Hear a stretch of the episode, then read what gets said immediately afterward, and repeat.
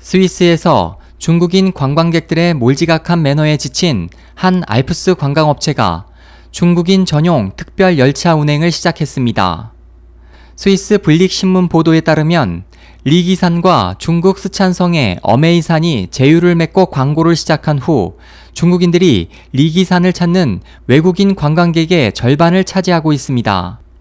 하지만 이 중국인 관광객들은 열차 안에서 사진을 찍기 위해 통로를 장악하고 사람이 가득한 객차에서 시끄럽게 떠들 뿐 아니라 심지어 바닥에 침까지 뱉고 있어 다른 여행객들이 여행에 큰 불편과 불쾌함을 겪고 있습니다. 리기 철도 관계자는 중국인들의 몰지각한 여행 매너는 도가 지나칠 때가 많지만 그들의 경제적 존재감은 결코 무시할 수 없다고 토로했습니다.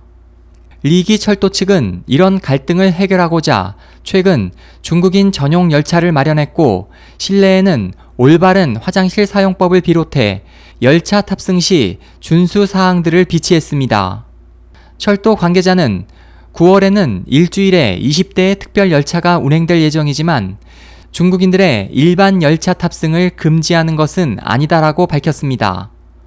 SOH 희망지성 국제방송 홍승일이었습니다.